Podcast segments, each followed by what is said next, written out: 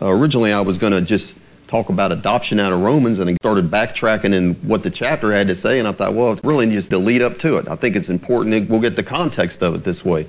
So, if you'll turn in your Bibles back to Romans 8, and we're going to look at verses 9 to 14 today, but I want to read verses 1 through 14. Won't take that long. And we'll deal with adoption, Lord willing, next week. And so, Romans chapter 8, and if people want a title for today, it's God's sons are led by the Spirit. God's sons are led by the Spirit. So, Romans 8, beginning in verse 1, it says, There is therefore now no condemnation to them which are in Christ Jesus, who walk not after the flesh, but after the Spirit. For the law of the Spirit of life in Christ Jesus has made me free from the law of sin and death. For what the law could not do, in that it was weak through the flesh, God, sending his own Son in the likeness of sinful flesh and for sin, condemned sin in the flesh, that the righteousness of the law might be fulfilled in us, who walk not after the flesh, but after the Spirit. For they that are after the flesh do mind the things of the flesh, but they that are after the Spirit, the things of the Spirit. For to be carnally minded is death, but to be spiritually minded is life and peace because the carnal mind is hostile, enmity against God. For it is not subject to the law of God, neither indeed can be. So then they that are in the flesh, they cannot please God. But you are not in the flesh, but in the Spirit, if so be that the Spirit of God dwell in you. Now, if any man have not the Spirit of Christ, he is none of his. And if Christ be in you, the body is dead because of sin but the Spirit is life because of righteousness. But if the Spirit of him that raised up Jesus from the dead dwell in you, he that raised up Christ from the dead shall also quicken your mortal bodies by his Spirit that dwelleth in you. Therefore, brethren, we're debtors, not to the flesh, to live after the flesh. For if you live after the flesh, you shall die. But if you, through the Spirit, do mortify, put to death, the deeds of the body, you shall live. For as many as are led by the Spirit of God, they are the sons of God. And Father, I'll just ask today, we just bow our hearts before you, Lord, in this communion Sunday, that you'll just show us, Lord, what it means to to walk with you, to be led by your Spirit, and to put to death the deeds of the body. And you just make that clear to us. And if we've not been on that track, Lord, you'll just get us back on that track, Lord, that we'll be putting you first in our lives. And I thank you that you'll do that for us here today in Jesus' name. Amen.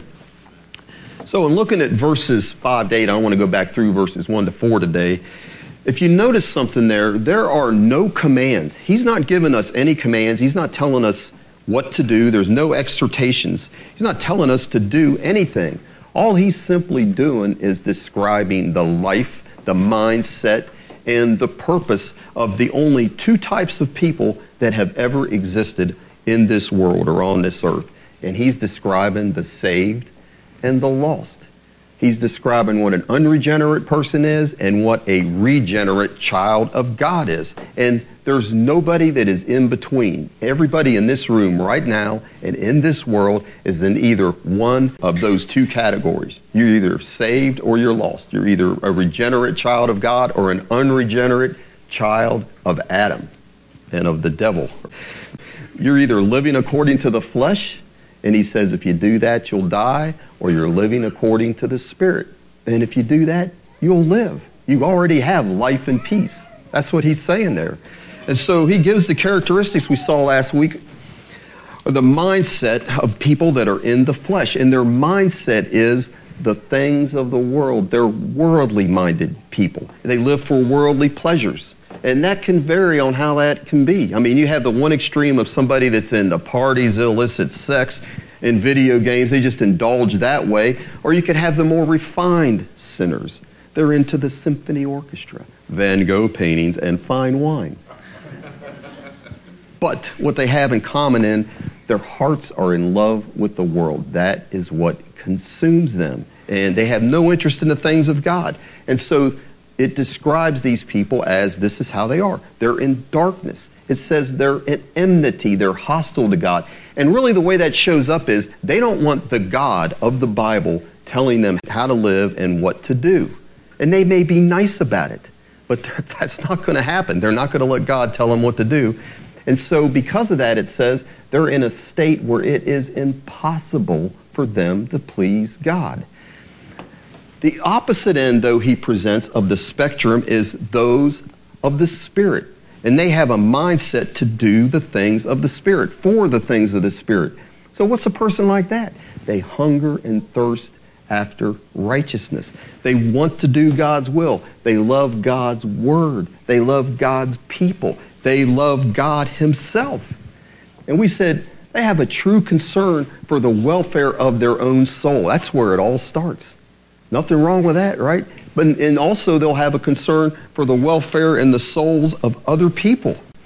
And we said that isn't just for a special class of Christians. There's not just certain Christians that are concerned about witnessing and evangelizing the lost, or they'll spend time in prayer and with the word. That's for all Christians. So you're either in the flesh and have a mind of the flesh, or you're in the spirit and you have a mind for the things of the spirit. It's one or the other. There is no in between, as far as it says. Thing is, it's a work of the Spirit of God for those that are in the Spirit from beginning to end. But who does He pick? We talked about, man, you think, man, I'm just not, not that spiritual, whatever, but it says He picks the weak, the foolish, the rejects. So everyone in here can lighten up, straighten up your seat. We're all qualified, right? For sure, right? But listen, you could be in here today and you're talking about the flesh and the spirit, and you're thinking, man, I've just never really considered myself very spiritual, a very holy person. So, I mean, I was convicted of my sins, and I knew I needed Jesus to be my Savior, and I've said the prayer and gave my life to Him, but I've always struggled with whether God loves me or whether I'm good enough to make it in the end. I think that is way more common than most people will admit. A lot of people struggle with having that assurance, right? And here's the question that we asked last time, and I would ask it again. Do you desire to please God? Is that desire in there to walk pleasing to your Heavenly Father? So maybe you think, man, my friends aren't interested, but are you? Maybe the people you hang around, you think, we just don't talk much about that, but really inside, are you interested? Right? Because look what it says in verse 8. It says, So they that are in the flesh, they cannot please God. And why can't they? Why can't the people in the flesh please God? Because they have, as we said, no desire to submit to God, no desire in their hearts to walk in His ways, no desire to worship the God of the Bible, no desire to know Him. It's just not there. Right? And if that's you today, it's time to get on your knees and call out to God to have mercy on you. And He will. But you say, hey, I maybe haven't manifested it, but I really do. It really is in my heart to please God. I just haven't done that good a job of it. and I would say then just repent and say, starting today, I will consciously begin walking with the Lord. I'm going to begin making it a point to pray, to talk to Him in prayer, seeking Him, learning to know Him. And just ask God to forgive you for where you're at. And ask Him to help you, and He will. Because this is the point. If you've been saved and you have the Holy Spirit, I'm looking at a group of people that that is the case. I would imagine that's the majority here. That's the testimony of those in this church. Here's what it's saying you are able to please God. You really are. You're able to please Him. You can walk with God by the power of the Holy Spirit, and you won't live your life in the flesh. And that is normal Christianity. That's not abnormal or just like we were talking, that's just not for times of revival. That is the way our lives should be. That's the way our lives should be characterized. And walking with God is what every Christian is called to do walk with Him and please Him. Because look there at verse 8 and how it's contrasted with verse 9. He says, So then they that are in the flesh cannot please God. But Paul goes on to talk to them. He says, But you, you church, you church at Rome, you're not in the flesh. In other words, you can please God. Every Christian will have a walk with God. And don't let the devil tell you that you can't. And he will. Don't let him tell you you're not smart enough, you're not spiritual enough, you're not good enough. Because every Christian is called to walk and please God without exception. In Genesis 5:24, it says this. It says Enoch walked with God and he was not for God took him. But that's all it says there in Genesis. If that's all we'd had, we'd wonder, well, what all was going on there? What caused that? But the writer of Hebrew tells us this. By faith, Enoch was translated that he should not see death and was not found because God had translated him. For before his translation, he had this testimony that he pleased God. He walked with God and pleased God. Those in the flesh can't do that. We can do that. Enoch is not the exception. He really isn't. We can walk in that way just like Enoch. In fact, that is for every Christian we're called to walk that way. It's right in our New Testament. Did you know that? Well, let's look at it. Put something there and turn to 1 Thessalonians 4. 1 Thessalonians 4 1. And Paul's pleading with Thessalonians here. 1 Thessalonians 4 1.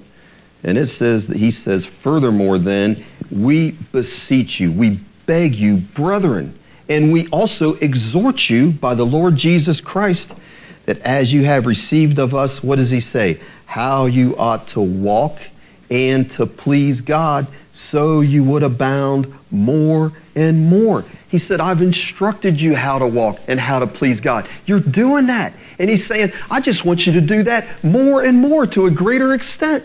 And praise God, we can do that, right? We've been instructed for 30 some years, or however long you've been here, faithfully instructed how to walk and how to please God. And we can have our mindset that's what I'm going to do. I'm going to be like Enoch. And I can do that, walk with God and please Him more and more. And then, guess what? Just like Enoch, it'll be the earth can no longer hold you. Right? That's what happened with him. got so close to God, God just took him. And it says of the saints in Hebrews 11 that God is not ashamed to be called their God. You know, some people, they're ashamed of their children. The way they act in public and the way they're just like, I'm ashamed to, to say you're my child. But God doesn't do that. he looks on his children, and maybe their worldly parents are ashamed of them because they're Christians, but he's not. He looks on them and he looks down and he says, Have you considered my servant Paul? Have you considered my servant Hannah or Mimi or Josh? Have you considered them? There is none like them in all the earth. That's what God would say. Blameless and upright men and women, ones that fear God and turn away from evil, eschew evil. Isn't that what God does? That's how we should be walking. He looks down. Have you considered this one here? And that's you. That's me. And that's the way we should be. And those people like that in Hebrews 11, it describes them of whom the world is not worthy. So we're saying, hey, we see the end times are coming. Everybody at Amen that. Preach the book of Revelation in prison, the place would be packed out. Everybody can see clearly we're headed into the end times. And so we talk about we want to be translated ahead of that. Who are the ones that are going to be translated? It's going to be those ones that are walking like Enoch, walking and pleasing God. And then he was translated. Is that what we want? And I'm saying it's possible. Because Revelation 14, the first fruits, those first fruits unto God, those ones that went up first, redeemed from the earth, it says this of them in Revelation 14 These are they which follow the Lamb, whithersoever he goeth. These were redeemed from among men, being the firstfruits unto God and to the Lamb. And in their mouth was found no guile, for they are without fault before the throne of God. You think that's possible for that to be you? I think it is. And everybody's looking at me like, I don't think it is. We need to start believing it is. Amen. Really, I'm getting a lot of quizzical looks out there. So back to Romans. Paul says those that are in the flesh, verse 8, they can't please God, but he says, not you. Uh-uh. You're not in the flesh. Not you Roman Christians, not you Shelbyville Christians. You're not in the flesh. Says, You're not in the flesh, but you are in the Spirit. Oh, if so be that the Spirit of God dwell in you. And he says, Now, if any man have not the Spirit of Christ, he is none of his. And what do we have here again? Let me just put a little parentheses here in what we're saying today. This is another one of those Dr. Ware Trinitarian put on your glasses passages because we have the Trinity right here in verse 9. He talks about the Spirit, and if so be the Spirit of God, meaning the Father dwell in you. And then he says, if any man have not the Spirit of Christ. So you have God the Father, the Spirit, and God the Son all talked about there. And when you have the Spirit of God, you have all three. Because as we've been taught, you cannot divide God up. He is one divine Spirit, eternally manifested as Father, Son, and Holy Spirit. So if you have the Spirit, and we're a spirit filled church, guess who else you have? Inside of you, living in you, the Father and the Son. That is what Jesus said. John 14, 23, he said, If any man love me, he will keep my words, and my Father will love him, and we will come unto him and make our abode with him. Wow. Do we really believe that? That the Father, the Creator of all things, and the Lord Jesus Christ dwells in us? We are now the temple where He dwelt before. We are the temple. There is no longer a temple. We are the temple of God. I mean, that is such an honor and a privilege. And you think about that. You're walking around, God the Father is walking in you. And that's what He says in 2 Corinthians 6. For you are the temple of the living God, as God has said, I will dwell in them and walk in them, and I will be their God, and they shall be my people. I mean, that is something to think about. It is. That's like way beyond. but praise God. He's with us all the time, never leaves or forsakes us. That's the Holy Spirit, Jesus the Father in us. And so there's two results we have of that. If the Spirit of God is in you, and we have that in verses 10 to 11. Two results. You'll have life in you. Verse 10, it says, If Christ be in you, the body is dead because of sin, but the Spirit in you is life because of righteousness. But if the Spirit, verse 11, of him that raised up Jesus from the dead dwell in you. He that raised up Christ from the dead shall also make alive your mortal bodies by his Spirit that dwells in you. And so, what does Paul mean when he says your body is dead because of sin? And all he's doing there, it's no big deal. He's simply referring to our connection to Adam. And so, we got, we inherited something from Adam, a perishable body because of his sin and ours. And guess what? Our bodies begin perishing the minute we are born. As Martyn Lloyd-Jones says, the moment we enter into this world and begin to live, we also begin to die. Your first breath is one of the last you will ever take. The principle of decay leading to death is in every one of us. And so you look at these newborn babies, you look at Ben and Rachel's baby, you look at Tanner and Laura's baby, and you don't look at those babies and think death. You think this is life. This is going to be growth. This is new possibilities. But it's death, right? It really is. But you look at me and you look back at my high school picture and you're thinking, what happened? And I'm saying, it's death, it's decay, right? That's what it is. But look, it didn't start when I was 55 or when I started my receding hairline, and my wife told me it started when I was 21. I'm like, I don't receive that. Oh no. You're going to give me wings like an eagle and all that. Well, all my wings have flown away, right? Birds and feathers, whatever it is, they're not there anymore. I praise God, but that's what we inherited. So he's saying it's death. We have death working. You know, we don't get away from that just because we're saved, right? Everyone, we're looking around, we're still all getting old and graying. Well, listen, Paul, for those of us here that have a little shine on our heads, on the top of our heads, he had an encouraging word for us as we look in the mirror. It's in 2 Corinthians. He says, Therefore, we do not lose heart. Because he goes on to say, even though our outward man is perishing, we don't lose heart. He says, Yet our inward man is what? Being renewed day by day. Praise the Lord. At least part of me is being renewed, right? Not my outward man. And that's what the second part of verse 10 is talking about. He says, The Spirit is life because of righteousness. Our inward man is being renewed day by day by the power of the Holy Spirit. Our inward man is being renewed daily. So the Spirit of life is dwelling in us, bringing us the life of God. Spiritually, well, how is he doing that? He's bringing forth the fruit of the Spirit is there. But it also, that life is there also to bring us healing. And as he's in there, we have the promise, though, of a future resurrection. Oh, man, we don't tend to think of that much here. That is a big thing. And believe me, the older you get, and the idea of having that resurrection body, getting rid of this Paul calls it a vile body. oh man, that's a blessing because our bodies have not yet been redeemed. Do you understand that? We've been redeemed, but not our bodies. Look, that's right here over in verse 23 in chapter 8. Look over there.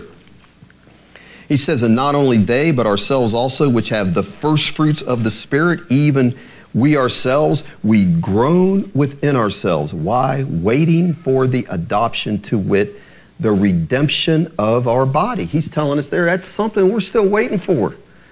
Mrs. Radulovich, she's got hers. Jamie, she's got hers. But the rest of us, we're groaning and waiting and looking forward to that day, aren't we? It's going to be here sooner for some of us than others, unless the Lord comes back. But praise God, it's going to happen, right? But in the meantime, we can still have healing. We're getting old, but that doesn't mean God won't heal us. I mean, ask Joanne Hill. God is doing a work in her. I mean, you know, all of what they said, all the medical people, all the, everyone else, where she's going to be, how long it's going to take. I mean, man went over there and saw her the other day, and she's just sitting there talking, smiling, laughing, fixing her food, moving her hand. She's able to write now. I mean, that's only been not long at all. And praise God, he's, you know, he's still there. That spirit of life is still there. Giving life to her mortal body, and it will give her a resurrection body. I'm glad, sure, she'll be glad to see that. But in the meantime, he's not just left her alone. And He's not left us alone, no matter what age we are. He still has promised us healing. And Paul said this For we that are in this tabernacle do groan, being burdened, not for that we would be unclothed, but clothed upon. He's saying, I don't want to be just some spirit out there. No, I want a body. We're made to have a body.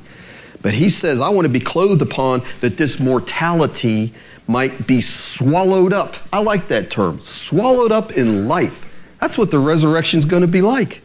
And that's what we have here in verse 11. But if the spirit of him that raised up Jesus from the dead, if he's dwelling in you, that same one that raised up Christ from the dead, he's also going to give life to your mortal bodies by his spirit that dwells in you.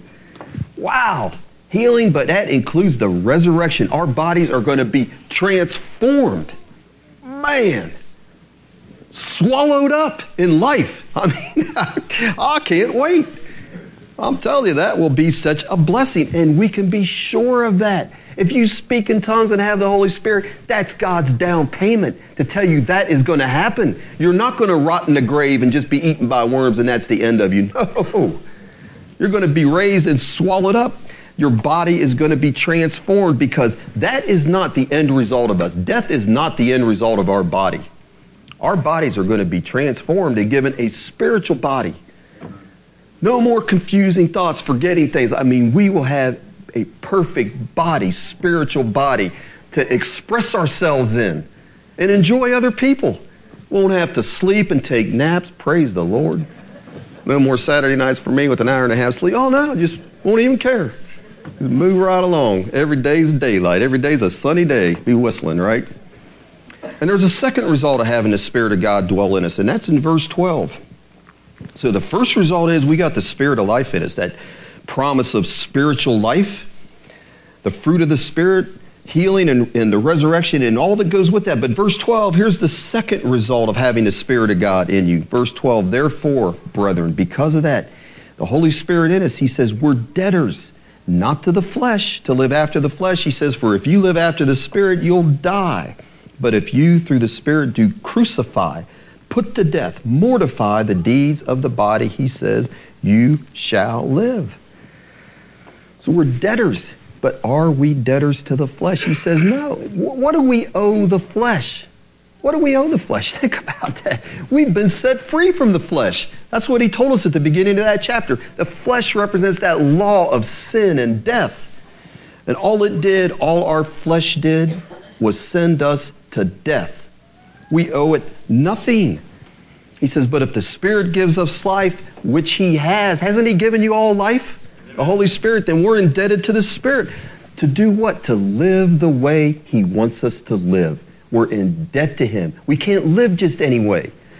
We've got to put to death everything that that flesh that we owe nothing, everything that flesh desires, we're saying, no longer, buddy. I'm through with you. You're going to death. All its impulses, all its desires, oh, they're still there screaming and kicking and putting their fist, pounding on the floor. So think of it this way what if somebody's trying to kill you and they got their hand around your throat and you're turning blue? You're about ready to go. And a passerby stops by and he gets hold of that guy. There's this great struggle that takes place. He finally subdues that person and saves your life. And that guy gets arrested, police come, take him off to jail, and he sends you a letter demanding that you pay his bail and his lawyer. He says, because, look, if you weren't walking down that street by yourself, I wouldn't have been tempted to attack you. So he's making these demands on you, and you think, man, you are crazy. I don't owe you anything. You were trying to kill me. The only person I owe is that kind person that came and delivered me from you. Isn't that what Paul's saying here? What do we owe the flesh? The flesh was going to send us to the pit. We owe it nothing. We owe everything to the Spirit of life that came and freed us from that tyrant, that slave master called sin in our flesh. Owe him everything, don't we? But here's the thing the flesh is going to make us feel like we owe it. It's going to make us feel guilty. You've had a hard day. You're not going to stay up and pray for this person that you know is in a major trial. No, no, no. Because if you don't get enough sleep, you wake up, you're grumpy. You owe it to yourself to get some sleep. That's the way the flesh will talk to you, right? You, you got to minister to yourself, not somebody else. Or your flesh will shout, Man, did you just see what that guy did to you? He's texting and he swerves into your lane, almost killed you, almost drove you off the road. Don't act like you're just going to die out and let it slide. No, let him have it. He needs to know, and you need to do it for the next person so he doesn't do it to them. Isn't that the Christian thing to do? That's how the flesh is going to talk to you. Right? That's what your flesh will do. My flesh does. Maybe you got a different flesh. Everyone's more spiritual, right? But like they say, the flesh never matures. It's always, it's a constant warfare that goes on there, right? And it'll tell you, man, just relax. You can sin just a little bit. Nobody's perfect. You know, if you've overcome just about all your trials this week, what's watching an R rated movie? What's the big deal? You've done really good this week. What's one little thing, right? Oh boy. Don't make that mistake. Or having a few drinks or whatever, or whatever it is your flesh wants to indulge in. Because we have the principle given in 1 Samuel 15 Saul was told to utterly destroy all that the Amalekites had. He said, God told him, I don't want you sparing anything. Don't spare man or woman. Don't even spare the infants, the nursing babies. Don't spare any ox or sheep, camel or donkeys. And Saul destroyed almost everything. He said, No, we kept some of these sheep so we could give offerings to the Lord. Well, that sounds good, doesn't it? And he says, The only other thing I spared is this king here, Agag. I spared him. And Samuel said, You should have listened to me and not spared anything. Because to obey is better than sacrifice. And the fact that you didn't do what God told you to do, you spared your flesh. I mean, you spared some of the Amalekites, Agag, and that stuff. He says, It's rebellion. You've got to obey him.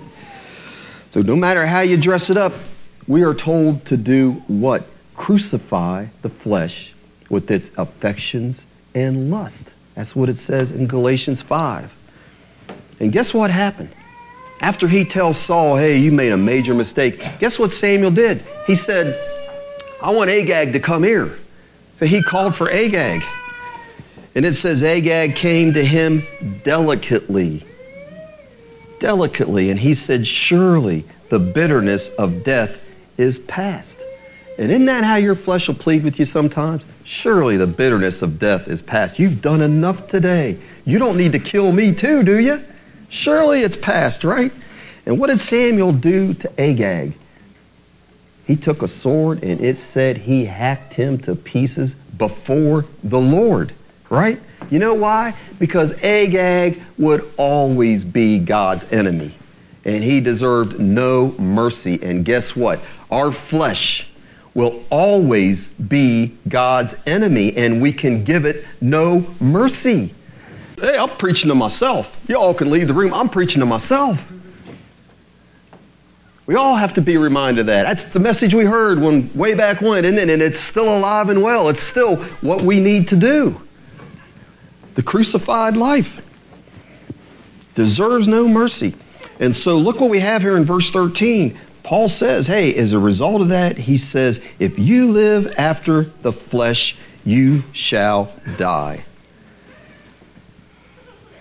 But if you through the Spirit do crucify the deeds of the body, you shall live. And the first part of that, the beginning of verse 13, you know what that is? That's a warning, isn't it? It's a warning. And you're out there thinking, man, you said at the beginning of all this that you were going to preach on the security of the believer. What are you doing? well, I am. I am. Because eternal security in the Bible, we have to understand that it is never taught apart from what? Perseverance. It's never taught that you can just live however you want to and you can be eternally secure, right? So, included in no condemnation is the perseverance of the saints in faith and holiness. So, listen to what this man, Jeff Wilson, listen to this quote of his. I thought this was really good. He says, We dare not mistake a false sense of security in sin from a true experience of salvation from sin. That's important to get that. We dare not mistake a false sense of security in sin. And I think some people, they want to hear these messages about adoption and sonship and no condemnation and think it gives them a security and they know they're not living right. We're not designed to have security when we're not living right, right? So we can earn it, and if you miss it, God's not casting you out over all that. But we have got to repent and get things right if we need to. We dare not mistake a false sense of security in sin from a true experience of salvation from sin. And so the elect, the ones that are going to make it in the end, they are the ones that give heed to the warnings of Scripture.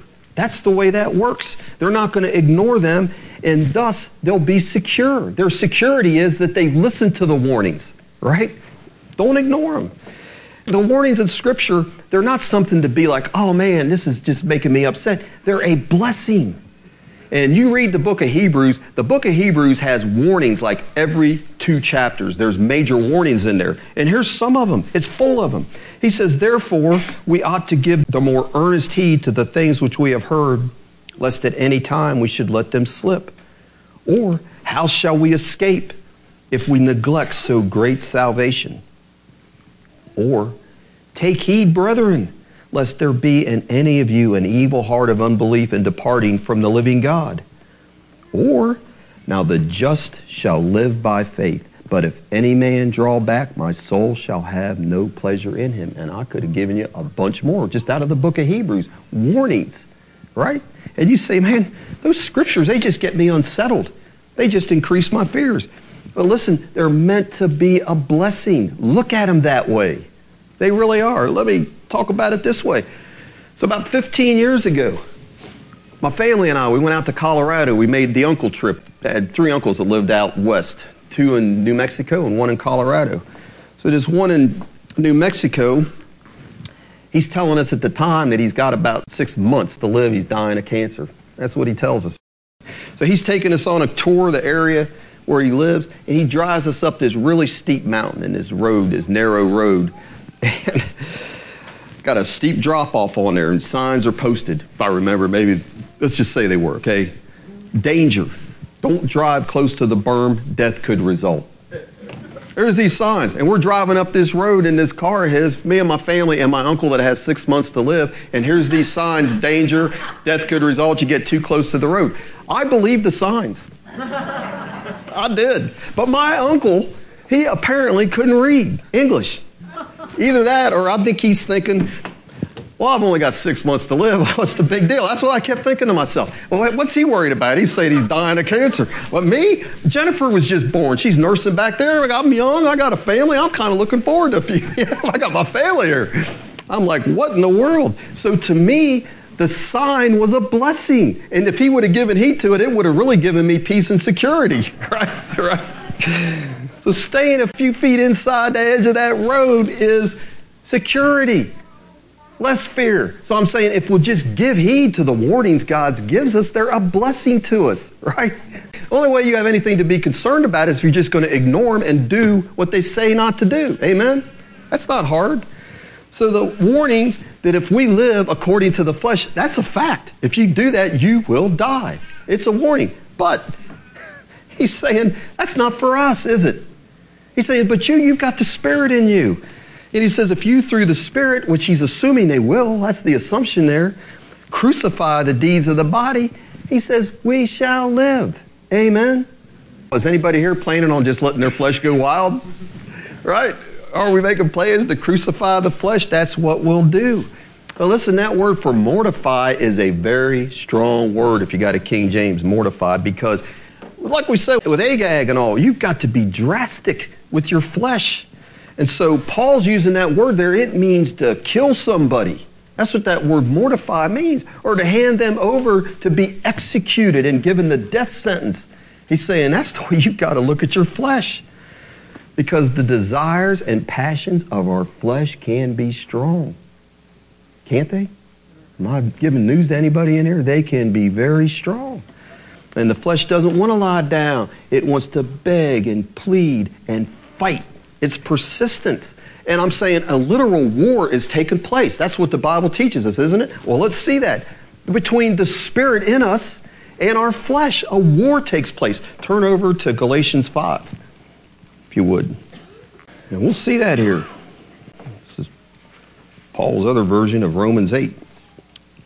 Galatians 5, verse 14, it says, For all the law is fulfilled in one word, even in this, thou shalt love thy neighbor as thyself. But if you bite and devour one another, take heed that you be not consumed one of another. And this I say then, walk in the Spirit. And what will happen then? You shall not fulfill the lust of the flesh. And here's the war, verse 17. For the flesh, it lusts against the Spirit, and the Spirit against the flesh. And these are contrary. They're against each other. They're at war. Contrary the one to the other so that you can't just do anything you want, is what he's saying there. Verse 18, and remember this for the end of the message. But if you be led of the Spirit, in other words, you're going to overcome the flesh. You are not under the law.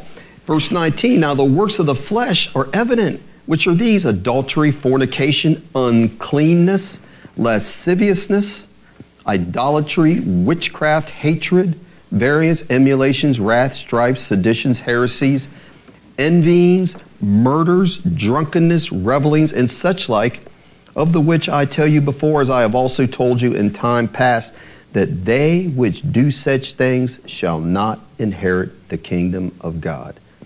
But the fruit of the Spirit is love, joy, peace, long suffering, gentleness, goodness, faith meekness, temperance.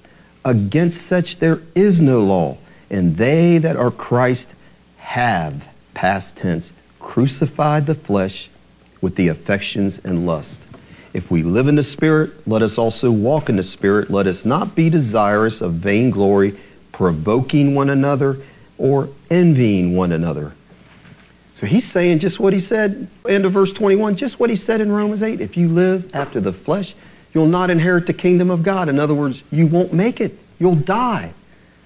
And he says, those that are Christ, they've crucified that and other things, what's listed there. And he says, I could have kept going with that list, the list of the flesh, right? We're not freed from the law to live any way we want, are we? That's not what happens when we're freedom. We still have to serve. And we saw that in Galatians. If you'll go back to Romans 8, and actually just go back one chapter. In my Bible, it's on the same page, but look at Romans 7 6. So I'm saying we're not free to just do whatever we want to, to just partake of our flesh. So Romans 7 6 says, But now we're delivered from the law. To live however we want to? He says, No. That being dead wherein we were held, why were we delivered from the law? That we should serve. Galatians, it said, serve one another. Not to do whatever you want, but to serve one another. And here he says, serve in newness of spirit and not in the oldness of the letter. That's the liberty we've been called to. Not to indulge our flesh. That's not what, hey, I'm free, I'm under grace. Not to indulge your flesh. That's not what the Bible teaches. But we're freed that we can now serve one another and God in love. That's what the Christian life is all about. So listen, everybody has got a yoke. We're not going to get away from that. So true freedom's not saying I'm not going to have a yoke. Some are wearing the yoke of Satan. Some are. Plowing his field, yielding to the flesh, the pleasures of sin. But that is a yoke of slavery. It's a yoke of bondage, right? He that commits sin is a slave of sin. And so ask that person that can't control and doesn't even try to control their anger if they're free. Ask that person that is just can't get enough money, is working all the time and consumed with building up their empire if they feel free. Ask that person that is just addicted, it can't get away from these video games. Ask them how happy they really are, how joyful their life really is. Ask them if they feel free. But hey, there's another yoke. There's those that are wearing the yoke of Christ. So Christianity is not a freedom from wearing a yoke, as we said. It's exchanging one yoke for another. Not freedom to do whatever you want. Jesus says, Come unto me, all ye that labor and are heavy laden with that burden of sin. He says, I'll give you rest. Take my yoke upon you and learn from me, for I am meek and lowly in heart. And he says, You shall find rest for your souls. For my yoke is easy and my burden is light. So the yoke is easy, but it is still death. my sister, when I first got saved, she had this picture. She's cutting my hair one day, and I'm looking at, she's got this poster in her kitchen, and it says, The truth will set you free, but first it will make you miserable. And to a large degree, that is true. I've never forgot that. I thought, wow. I sat there and kept looking at that as I'm getting my hair cut. I'm like, oh boy. Truth will set you free, but first it's going to make you miserable. So there's freedom in the cross. Amen. There's true freedom in Christianity, but the death of the flesh can be painful, right? Who wants to tell me they're just enjoying themselves when they're fasting? I mean, Jesus has to say, you got to wash your face and appear happy unto men, right? But there's always that blessing inevitably that comes afterwards. But your flesh sure doesn't like it. And it'll give you a million reasons why not to fast, why to go off your fast early, 101 other things. And if you'll just crucify that flesh, God will make the blessing so much more worth it. It's just like your flesh wants to let everybody know how much you gave.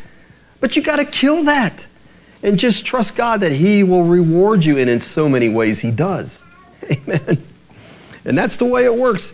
Crucifying the flesh is painful, but it yields a great blessing.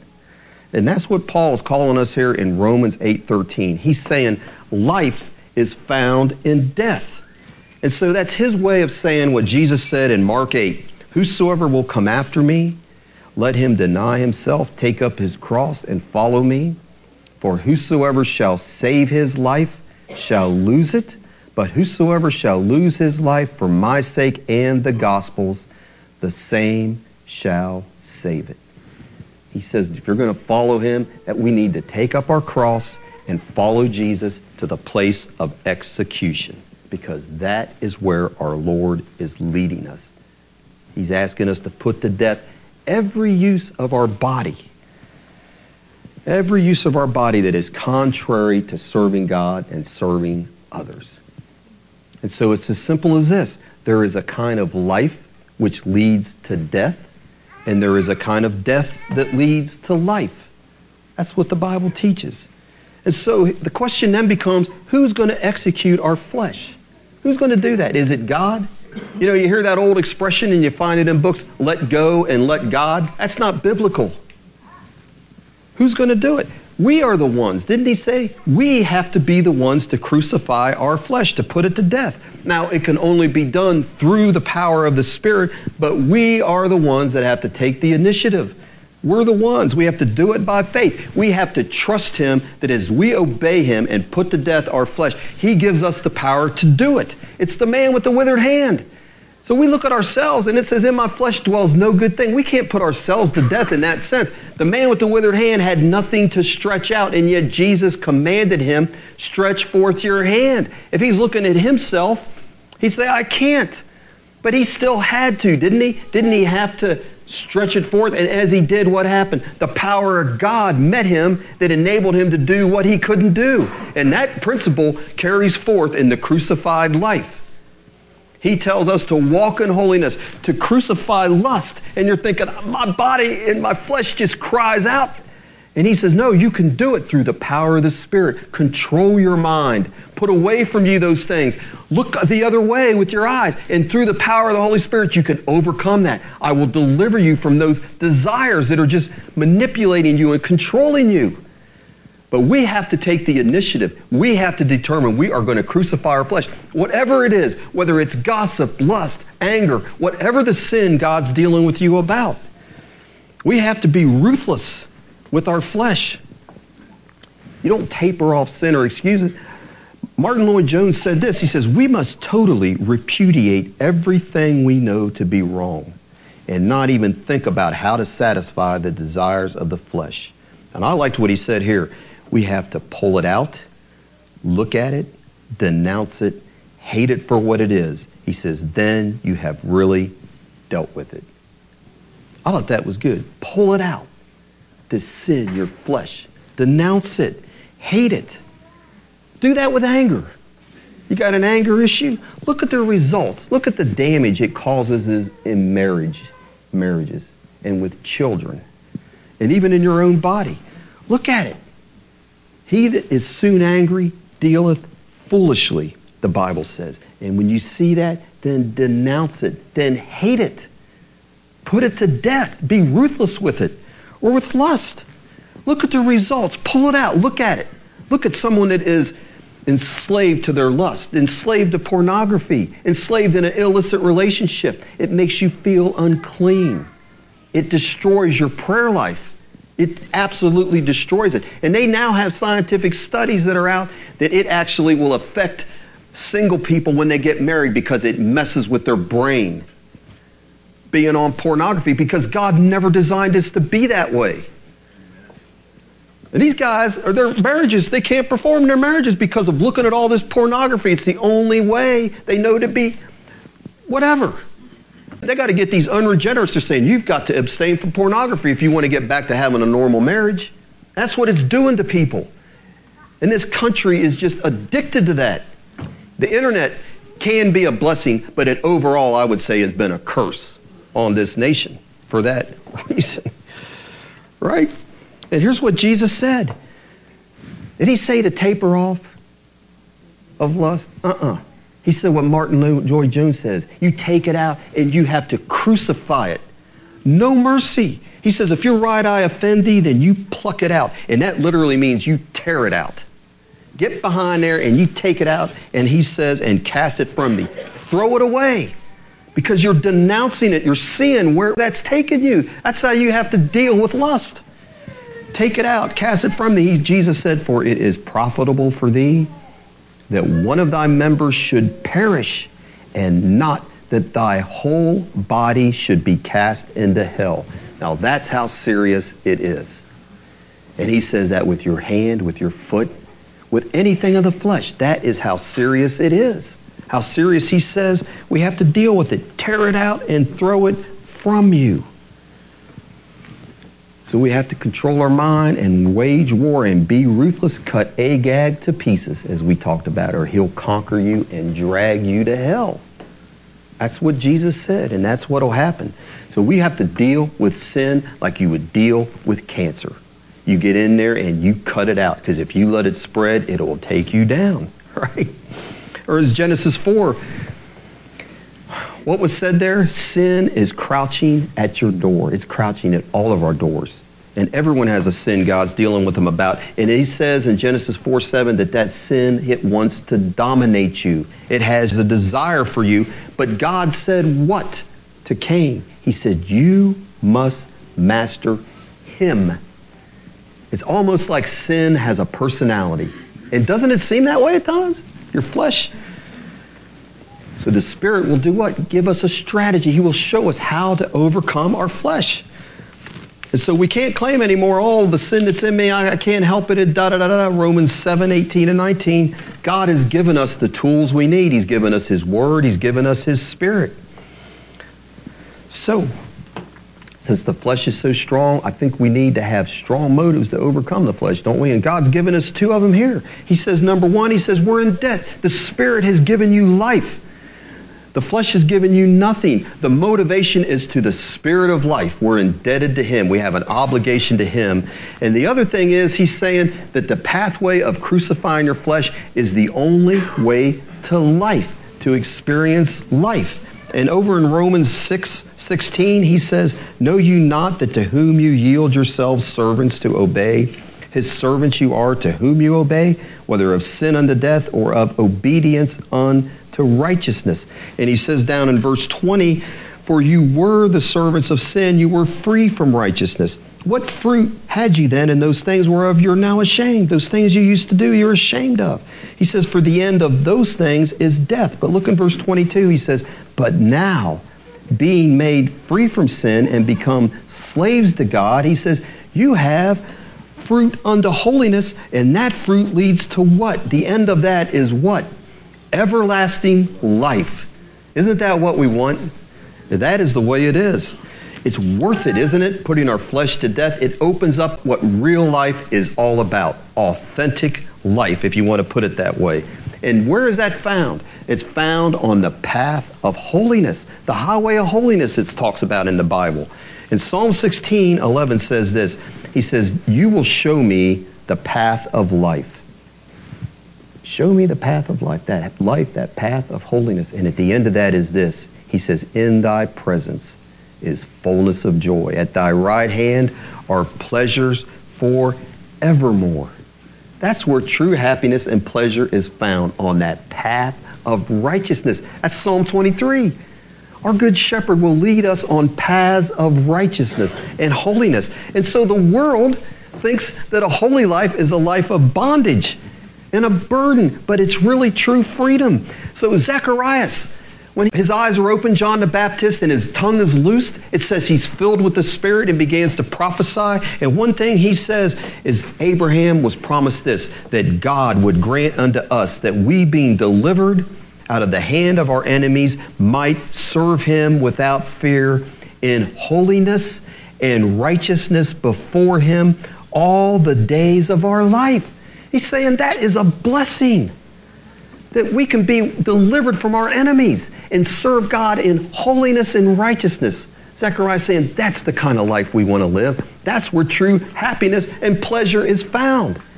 And the world is just deceiving us. They don't like the, the Bible, they say it's bondage. But it is our privilege, isn't it? To be able to live that way as sons of God, to be led by the Spirit. And that brings us lastly to here in verse 14. What does it say there? For as many as are led by the Spirit of God, it says they are the sons of God. So listen, to be led of the Spirit doesn't mean that I heard a voice, this voice telling me what to do. Like, you know, the Spirit led me to come to your house at four in the morning to share this scripture with you. I mean, that's not what it's talking about, right? And God does give direction through His voice. It's all through the Bible. So I'm not saying that doesn't, it happens all the time. That's not what he means here by being led of the Spirit.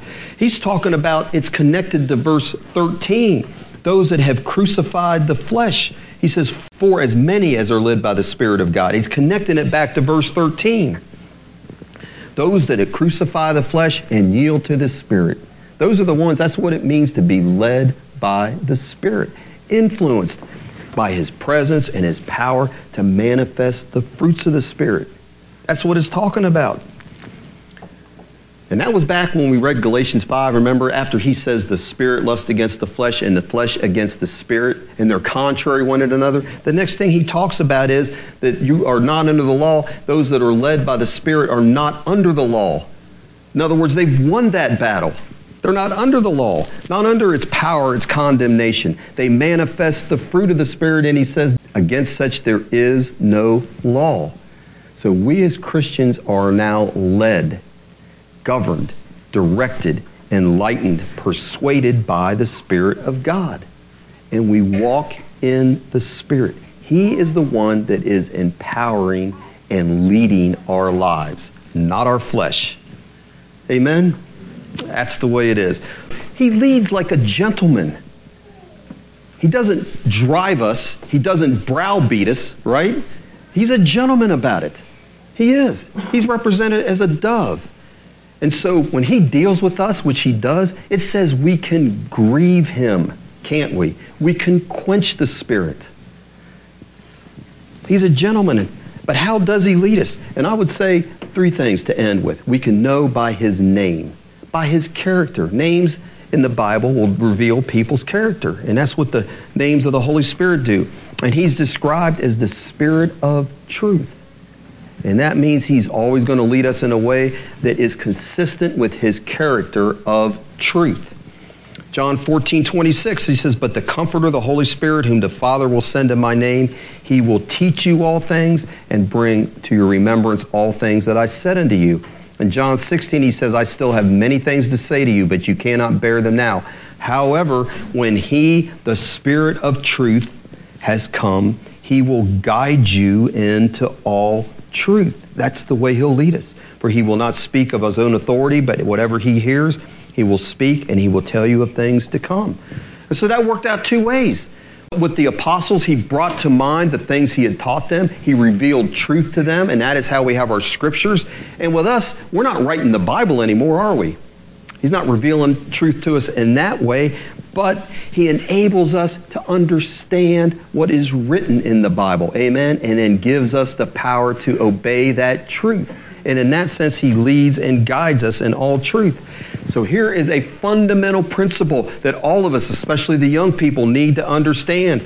The Holy Spirit will never lead his children contrary to the scriptures always will be in line with the scriptures. So he doesn't lead us to tell somebody off. He doesn't lead us to marry an unbeliever, right? He doesn't lead us to lie. He's not leading us to gossip. He's not leading us to steal and on and on. Whatever God's leading me to do, it's going to be in totally in line with His Word or it's not God. We've had people do some really strange things saying God's led them to do something.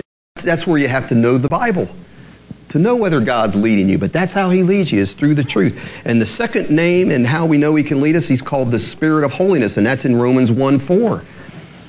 And so it's His ministry to make God's children holy. That's what He's come in us to do. So look at it this way Moses went up on the Mount Sinai, and he came down. What did he come down with from the presence of God? the Ten Commandments, tablets of stone, and they couldn't keep them, could they?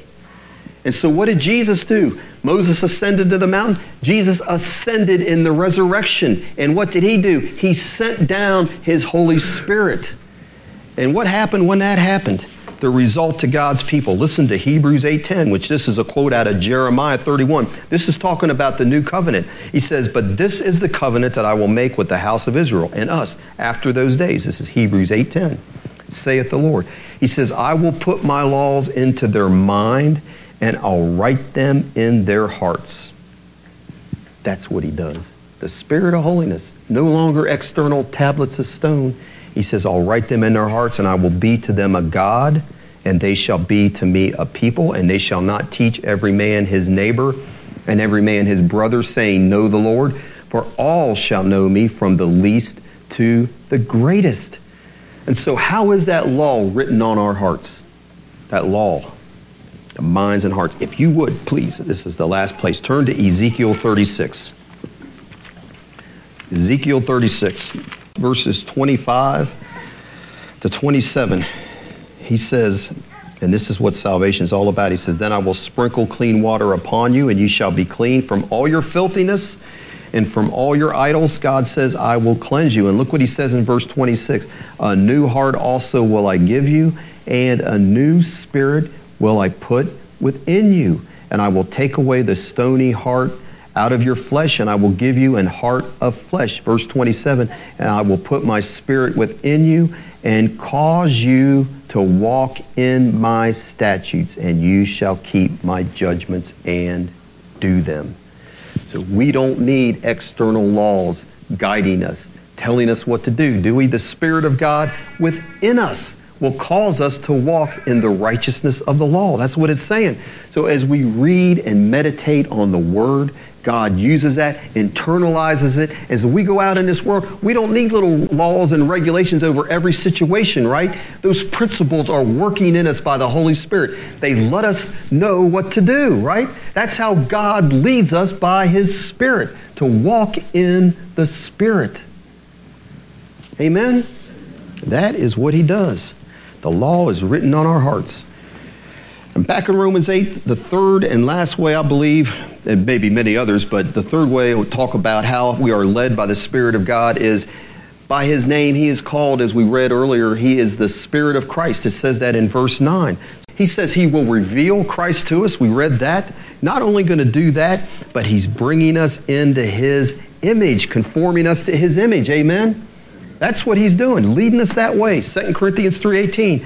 But we all with open face beholding as in a glass the glory of the Lord are changed into the same image from glory to glory, even as by the spirit of the Lord. Him inside of us is the one that is changing us as we behold Jesus, like we're doing in Mark, as we do in the whole Bible. We behold Him. That Spirit within us is conforming us more and more into His image. That is what should be happening to all of us. Amen. Don't know if it's happening like it should be, but that is the purpose. Him dwelling in us will change us to look more like Jesus, and then the song should become the reality. You say, What song? The one we sing all the time to be like Jesus. To be like Jesus. All I ask is to be like Him all through life's journey from earth to glory. All I ask is to be like Him. And that's one of those songs, do we really mean it when we sing it? We got to ask ourselves, amen? Because that's a mouthful right there, isn't it? But that's what God's purpose is, right? And that song will be the reality of those of verse 14. For as many as are led by the Spirit of God, they are the sons of God. Those are the ones that are the sons of God, the ones that are led by the Spirit, right?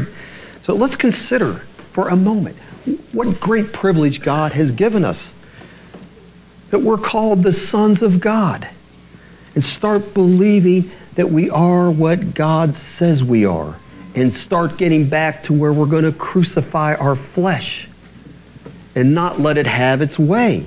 That's convicting for me as I stand here today. Got to get back to that message. It's not one you're going to throw your Bibles in the air, but listen, that is truly how God loves us, that He enables us to crucify our flesh, to be delivered from our flesh, and to live in the spirit of life. So listen, behold, what manner of love the Father has bestowed on us, all of us in this room, that we, us, should be called the sons of God. Therefore, because of that, the world knows us not because it knew him not.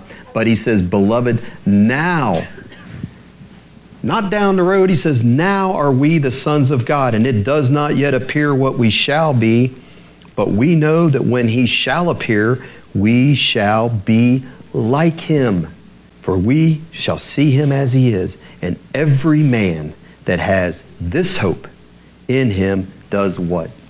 Crucifies his flesh, purifies himself. Do you have a hope to see the Lord Jesus Christ one day and to be in his image and see him face to face?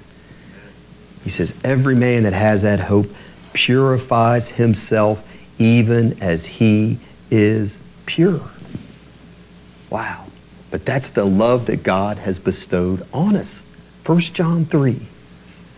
Man, that's the privilege that we should be called sons of God. We can be conformed to his image.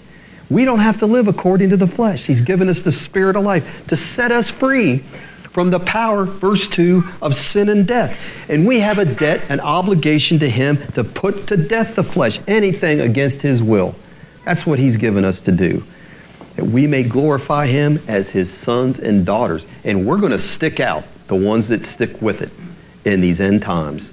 And as Paul said in Philippians, that we should be blameless and harmless, the sons of God, without rebuke in the midst of a crooked and perverse nation, among whom you shine as lights in the world. And that's the way it'll be for us. Before that rapture takes place, we're going to stick out like a sore thumb. Amen. And that's what we'll do in Shelbyville Christian Assembly in the coming days by God's grace. Amen.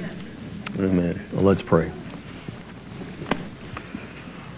Heavenly Father, I just ask that you'll impress on all of us the privilege and honor and the love that you've bestowed on us that we should be called the sons of God and that you've given us of your spirit and you dwell and walk in us as we go day by day through this life. Father, help us to keep in mind that you are in us, that we are your temple, and to be conscious of that and make us conscious that we should be what you say we are, Lord, sons of God, that will be crucifying our flesh, not letting the flesh have its way. Amen. We fulfill our obligation to you, Lord, and, and through that also, Father, that we can experience your life, your joy, your peace. Help us to do that on a daily basis. Take up our cross that we may know you more. And I ask you to do that for us in this church. In Jesus' name, amen.